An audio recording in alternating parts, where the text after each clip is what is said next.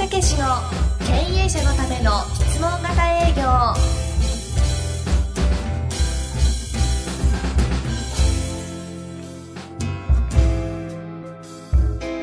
青木武史の経営者のための質問型営業では営業で成功を収めた組織の事例をもとに営業セールスの最強集団を育てる理論やノウハウを解説いたします。組織の現場で培ってきた践的な営業教育の手法はもちろん企業風土さえも変えてしまう教育手法を出し惜しみなくお伝えします。それでは本プログラムをお楽しみください。こんにちは、えー今回は第5回目の経営者のための質問型営業ということでやってまいりたいと思いますが、えー今回はですね、厳選された、選ばれたものは、えー北野さんですね。はい。タイトルは、順調な右肩下がりを救った質問型営業というタイトルでしたね。これは燃料系の会社でですね、えー省力化、えーを、燃料そのものを売るより省力化をね、えー提案していこうみたいなね、そういうアイデアはあるんだけど、それをよう伝えないと。うん、ようこう商談の場に持ち込めないということでどういうふうに言えばいいかっていう時にまさにですね、えー質問型営業がハマったっていう例なん。ですけどね。会社自体はですねこう大きな会社なんですよ。ちょっとあのあまりにも躍進が強すぎてですね、ええええ。周りがあのいろいろねあの何が起きてるのかとね、アンテナを張り巡らせているということで。という、ことでちょっと会会社名はね。伏せたいということなんですけど、こここちらの社長にももう今度ね出ていただく予定にしてます。あ。でその時は会社名言っていただこうとは思いますけど、おー楽しみですねその時も。そのもう後ということになりますけどね、はいまあそういうことで、えーまさにですねアイデアはあるんだけどそこにトークがはまったということでですねまあグワーンと売り上げが上がりましてですねもうずっと私どもも今1年2年3年とお付き合いをいただいてますけど、まあ、これがうまくいって今全社を挙げて、えーやってるというそういう状況にまでなすね。それは今がということですね。今現在ですね。この回に関しては、青木先生としては、どのあたりを重点的にポイントとして聞いていただきたいですかね？やっぱりねあのそういう提案がなかなかうまくできないと、えーものはあるんだけどね、うん、それをなんかこううまく提案できないっていうね。そういうところに苦しんでる会社ですね、うん。えーこれはもうぜひね質問型営業を導入していくとこういうふうになるよってみたいなことでね、えーぜひその辺を聞いていただいたら順調な右肩下がりを救ったというふうになりますからね。ぜひ、はい楽しんで聞いていただけたらなと思います。それでは、楽しんでお聞きください。はい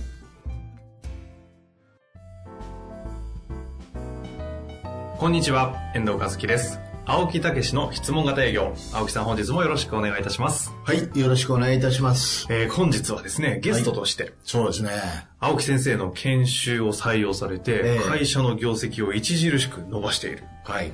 北野秀樹さんにお越しいただいております。はい。改めまして北野さんよろしくお願いいたします。はいよろしくお願いします。企業の部長さんで。いら部長さんですね。ただですね、実は今日、あの、この会社がですね、はい。青木さんのおかげというか、せいというかわかりませんけど、はい。嬉しいことに、あの、相当成績を伸ばされているようで、ええ。ちょっと業界的にあんまり目立つのもあれなんで、ええ。ちょっと、あの、会社名は伏せよ、伏せたいなということで、っていうよりもですね、伏せたいと言ってるのに、無理くり青木さんがあの連れ出したんじゃないかという心配があるんですけども、なので簡単に、あの、定性的な情報だけお伝えして、そうですね。あの、この後もこの結果が良かったんで、はいえー会社にさらに導入をしていこうっていうね。そうですねえーそういうようなこともあるんで、今作り込んでる、あ大型できたんですけどね。なるほど、なるほど。えーそういうことも含めてね、はいえー確定したらまたぜひお伝えしたいっていうようなことで。その出来上がったってものじゃなくて、このちょうどやってる最中の生々しいお話もじゃあ今日はあるわけですね。ね。で、この会社がですね、えええー結構大きな会社なんですけれども、エネルギー業界、いわゆるその LP ガスとかを取り扱っている会社さんでして、そうですね。会社、えー社員数がですね、150名ぐらい、はいで、営業部門の方が20名という状態で、年商でいうと150億ぐらいの、はい。かなり規模のある会社であります。で、ええグループ会社でも4社ぐらいあるということで、はいいまあ、いわゆるかなり、あの、中小企業の中では、もう中小を超えて中堅規模のかなり大きな会社そうですね。地元でも割とね、ね活躍されてる会社ですね。のはい。営業部門20名に対して青木さんの研修を去年の、150名のうちのある一部門が20名。20名ですね。他にもまだいらっしゃいますからね。そうですよね、はいそこに対して青木さんの研修を取り入れたのが、ええー2016年のそうですね3月。3月。なので、えーちょうど1年経ってないですよね。8ヶ月、えーそうで9すねヶ月前はい。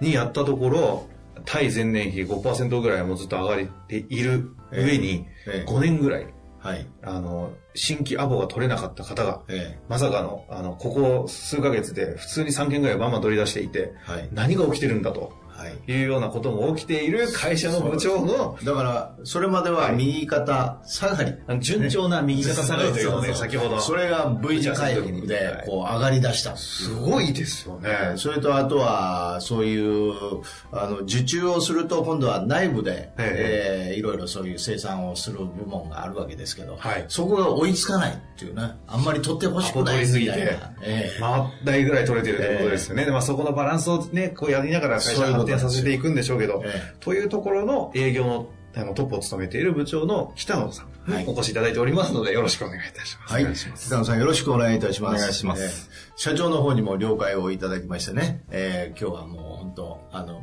なんとかとなんとかですよね。もう青木さんの思いも伝わると思いますので、えーの方もぜひ楽しんでいただきたいですね。はいというわけで、はい。ここからは青木さんが質問していきますか？はい。えー、まあ、あの、もともとのね、えー出会いから、今現在、なぜそれを導入しようと思ったのか、それから導入して、えーどうやったのか、今現在どうなってきてるのかっていう、そういうことを順にね、はい。お話をいただきたいと思いますけどね。はい。えーあの、北野さんはあれですよね、もともとはその3%クラブの私のね、と友人の石原さんはい。のところの勉強をもうすでにされてたっていうね、はい。お話ですけど、その辺からちょっと、えー、まあそうですね、もう十数年くらい前ですね、あのメルマガを見てる中で、あー。えー、石原先生のですね、営業マンを断ることを覚えなさい。はい。あの、800円の小冊子を買った 頃から、そんなのがあるんですね。えーあったんです。えーはい。へはい。まあそういうところで、いろいろそのマーケティングとか勉強したり、えーされてて、で、営業のこともっていうようなことですかね。はい、そうです。えーその辺をちょっと良ければ、その過程で。あのーまあそういった、マーケティングとか、ええ。あのーまあ自社の強みなんかを作り上げてきてて、ええ。でそれはなんとかこう、こういう方向でいけば、はい。あーいいんじゃないかなということで、えーまあ営業こう活動を続けている中でですね、はいはいはいやはり、あのー営業マンがええお客さんのところに行って、ええーなかなかその提案の中身の話までたどり着けない。はいアポイントも取れないし新規の飛び込みに行っても追い返されてしまうと。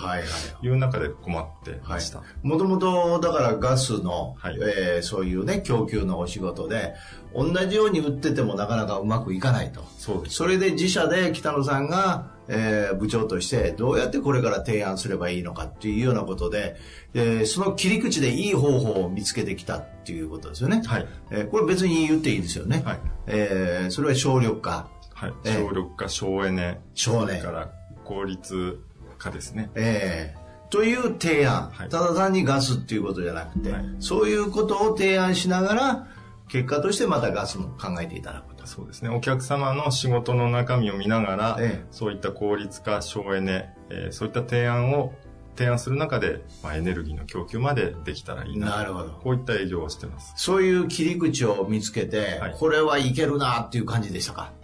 自分では。そうですね。あのー方向は間違ってないと。なるほど。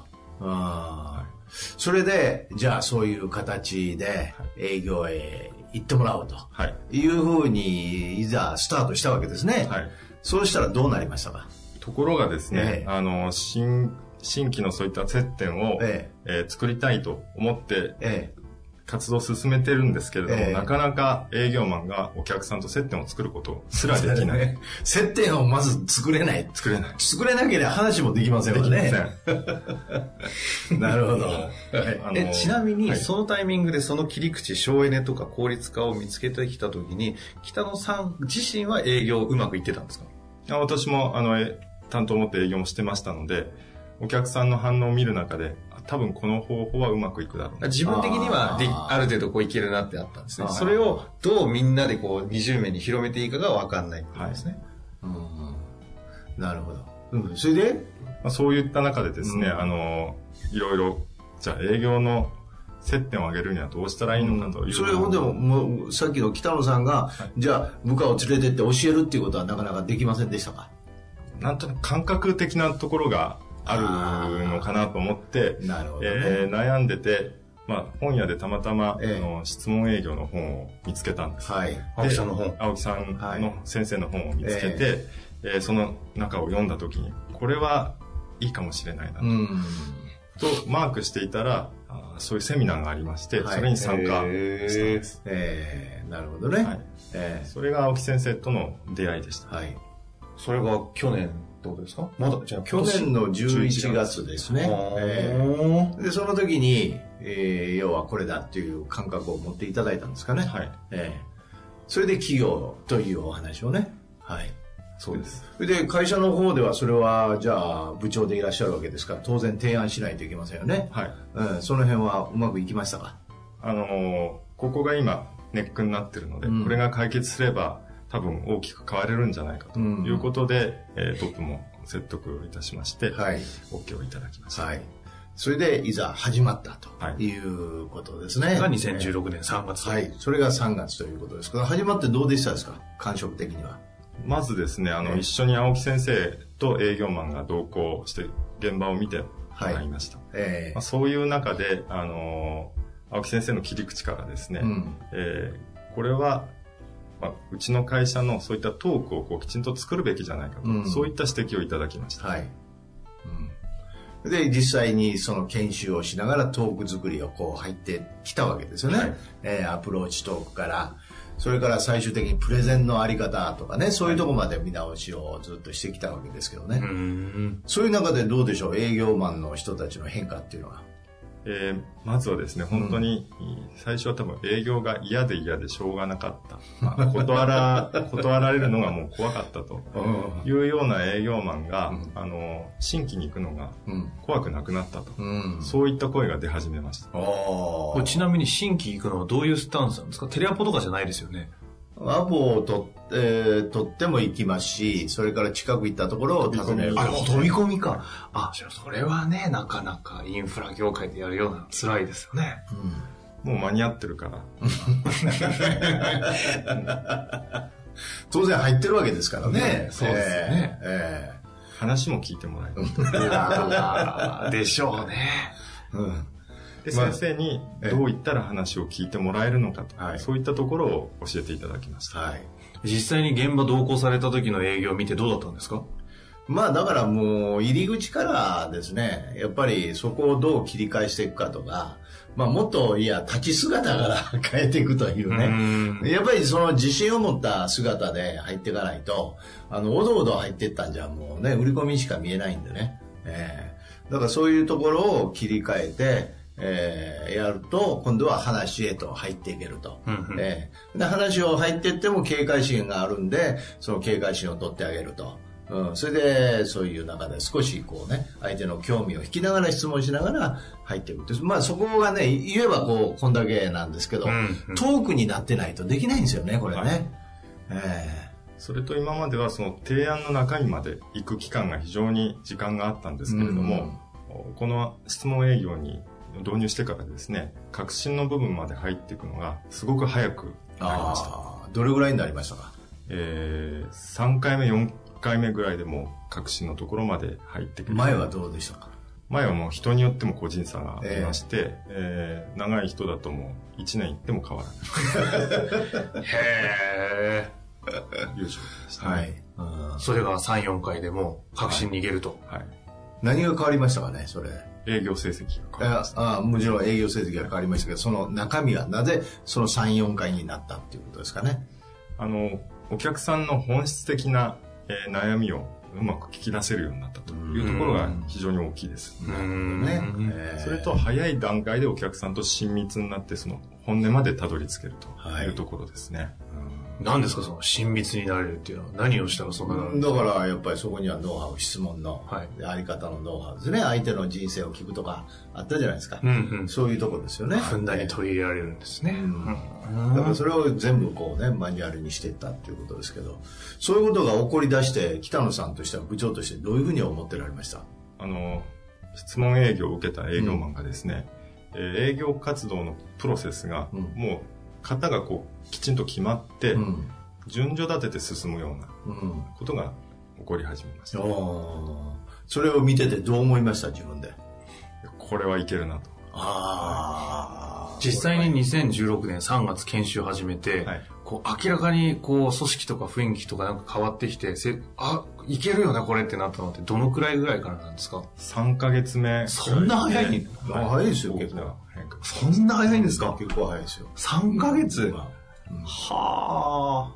その、まあ、いわゆるダメ営業マンがですね、うん3ヶ月ぐらいで、えーきちんとしたあの見込みを取ってくるようになりましたね。へえ。まあ、今回は特にその4人ね、えー選抜でね、えーまず、まあ、ある意味では試してみようみたいなところもあるでしょうね、会社もね。えーだからそういう変化が出てきて、そしてその4ヶ月の研修のうちの3ヶ月目に出だして、えーそれで後のフォローというのが4ヶ月ありましたよね。で、今現在っていうような、えーたどり着いてるわけですけど、今現在見てどうでしょうね？でもう大きく変わりつつありまして。営業自体がかなり大きな変化が出てきてます。それを見て周りの人とかはどういうふうに言ってますか？いや、この本当に質問営業っていうのは、うんあの、いわゆるお客さんの本質的なところうんを早く解決できる非常にいいツールだとうん。いうふうに感じてますね。まあ実際にこれが終わって、それで次に他の部署、それから今の北野さんの部署でもまたやっていこうっていうね、そういうようなことになってるっていうことはそれを認めていただいたっていうようなね、はい。ことやと思うんですけど、まあ、あの、終了式の時には上司の方も出ていただいて、い。ろいろコメントをいただきましたけどね、はい。上司の方なんかどうですか？どういうふうに言ってられますか？やはりあの、一番変わった営業マうん。ンを見てですね、うん。こんなに変わるのかというような驚きが一番大きかった。それって何を見られて、その、社長？うん。は変わあ社長、部長で社長部長、ええおっしゃったんですか？もう営業成績あ、成績ね。うーん。え実際組織の雰囲気ってどうなんですか？あの、明るく活発になってきてますよね。その前ははいその前は、なんでできないんだっていうような部分をちょっと、まあ、責める部分なんかもあっあ、北野さんが集めてたわけですね。た かもしれません。あーまあ昔ね、あの、えげつない営業もされてた時期がある北野さんらしいのでね、そういうこともあるんでしょうけど。まあ割とこう、おとなしい感じなんですけどね。もともと立研究者だったらしいですあそうよ。そうそう、研究者ですよね。企業経験もあり、そこからはいえげつない浄水器を販売し、そして今やるという、なんか面白いあのプロフィールを持ってる方なんですけど、うんまあ、そういう方が部長につきギスギスしてたところが、はい何ておっしゃいましたっけ？その、今の雰囲気っていうのは、楽しく。明るく活発になって、まあ、営業マンは営業が楽になったと。それいいですね。楽になったのか。まあ、あの、次回はね、その、ダメ営業マンと言われてた、そういう人をお呼びしてるんで、そんな、あの、平気で、今ですね、実は、あの、その方が隣でですね、待機してらっしゃるんですけど、そうそうそうそうあの、お二方、平気でダメ営業マン、大営業マンって言いますけど、いいんですか？そんな言っちゃって。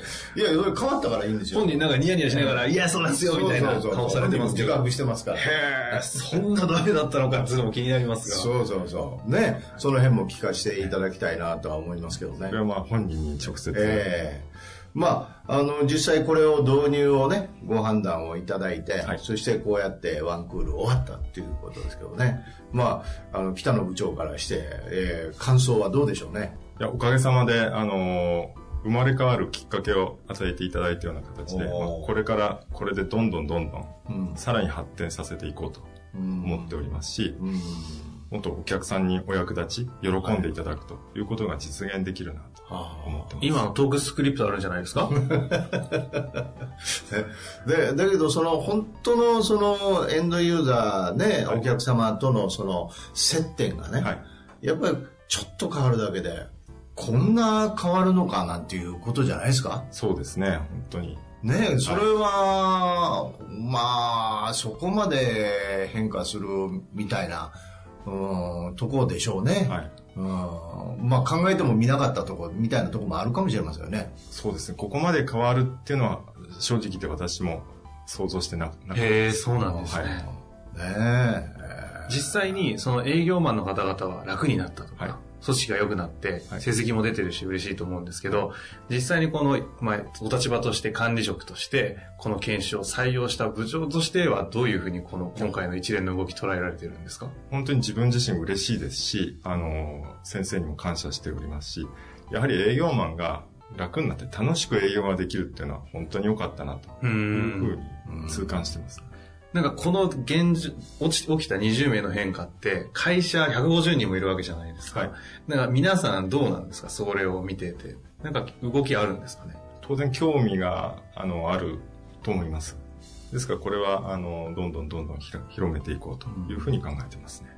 まあ皆さんの前でね、全員の前で一回スタートの時にプレゼンはやりましたからね。はいえーそしてこの結果っていうことで、まあ、ほんまやってんな、みたいなね。ほら見てことがおお驚いてられる方も結構いらっしゃると思うんですね。はいまして直属の上司なんかは、うんそのやっぱり自分も教えてたと思いますしね、はいやっぱり切り口変えるだけでこんだけ変わるんだなっていうね。だからすごくそのみんなが変化できるんだっていうね。そうですね。うん、それはあの営業という切り口ですけど、あのそういう変わっていけるんだっていうやっぱり希望みたいなねはい。そういうのがものすごい出たんじゃないかなと思いますねその通りですね。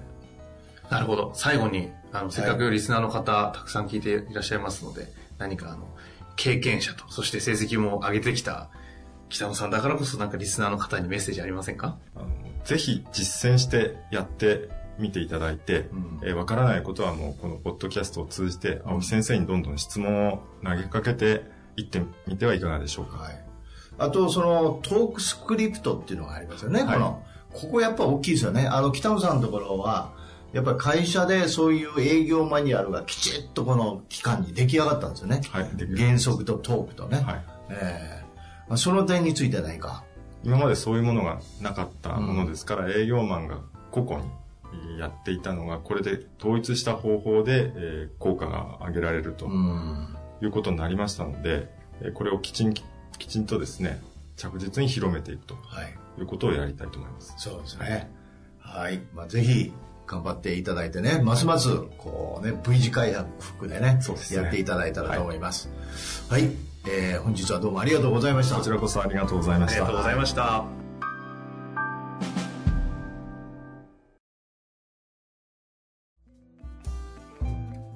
本プログラムはいかがでしたか？ポッドキャスト青木武の質問型営業や質問型営業マスター編と併用することで社内に営業セールスのプロフェッショナルを育て強い組織の構築にお役立てください。